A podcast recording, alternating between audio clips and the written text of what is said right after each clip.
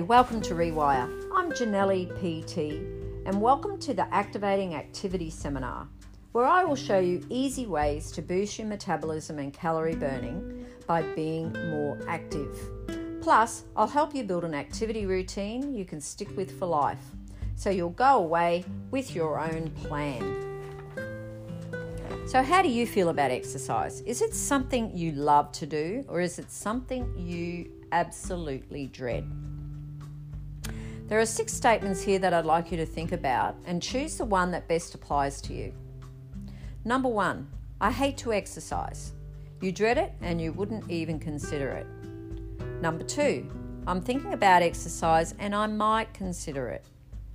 Number three, if I'm too busy, sorry, if I'm not too busy, I'll exercise today, particularly if it's a sunny day and it's nice outside.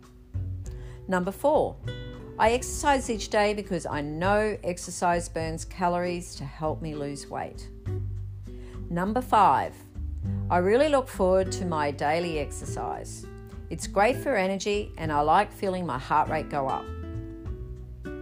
And number six, I feel cranky if I can't take my daily exercise outside. These days, you have to nail my feet down to keep me in. In that last statement, do you get grumpy if you can't go outside and exercise?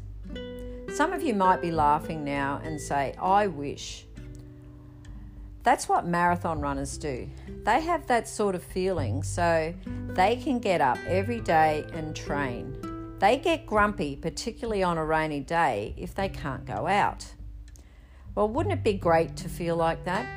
That's exercise addiction. But keep in mind, you can't always feel that way. You might hate exercise. That's the first statement at the other end of the spectrum. And that's okay. You are not automatically expected to love exercise immediately. You might be somewhere in the middle. Number four, I exercise each day because I know exercise burns calories. You could be doing it just to burn energy to keep your weight in check. A lot of people are doing that as well. One thing I'd like you to get out of this seminar is to see how those stages apply. Where are you at? And how can you progress through those stages? You might surprise yourself that you actually start enjoying exercise and you actually get hooked on it. Have a think about this. When someone sticks to an exercise program for three to four weeks, what sort of things do they start to say to themselves? They usually say, Well, this is good. I'm feeling great. My breathing is easier. My muscles feel stronger. I'm actually starting to enjoy this. Now, you don't have to wait three to four weeks to start feeling that experience. You should start saying it to yourself straight away. Start saying exercise is something that can be enjoyed. It's something that will make me feel good and be rewarding. There are three stages people go through when they start exercising. The first one is I hate it and I don't want to do it. There's absolutely no enjoying in it, but that only lasts for a short time. The second stage is that I hate doing it, but I feel good afterwards. So you feel good that you've done it, and there's some benefits there. Number three, the third stage that we all should aim for is that I'm enjoying doing it and I enjoy that feeling I get when I stop doing it as well. So it's all good. Keep in mind with these stages that if you don't like exercise at the moment, you can progress through that.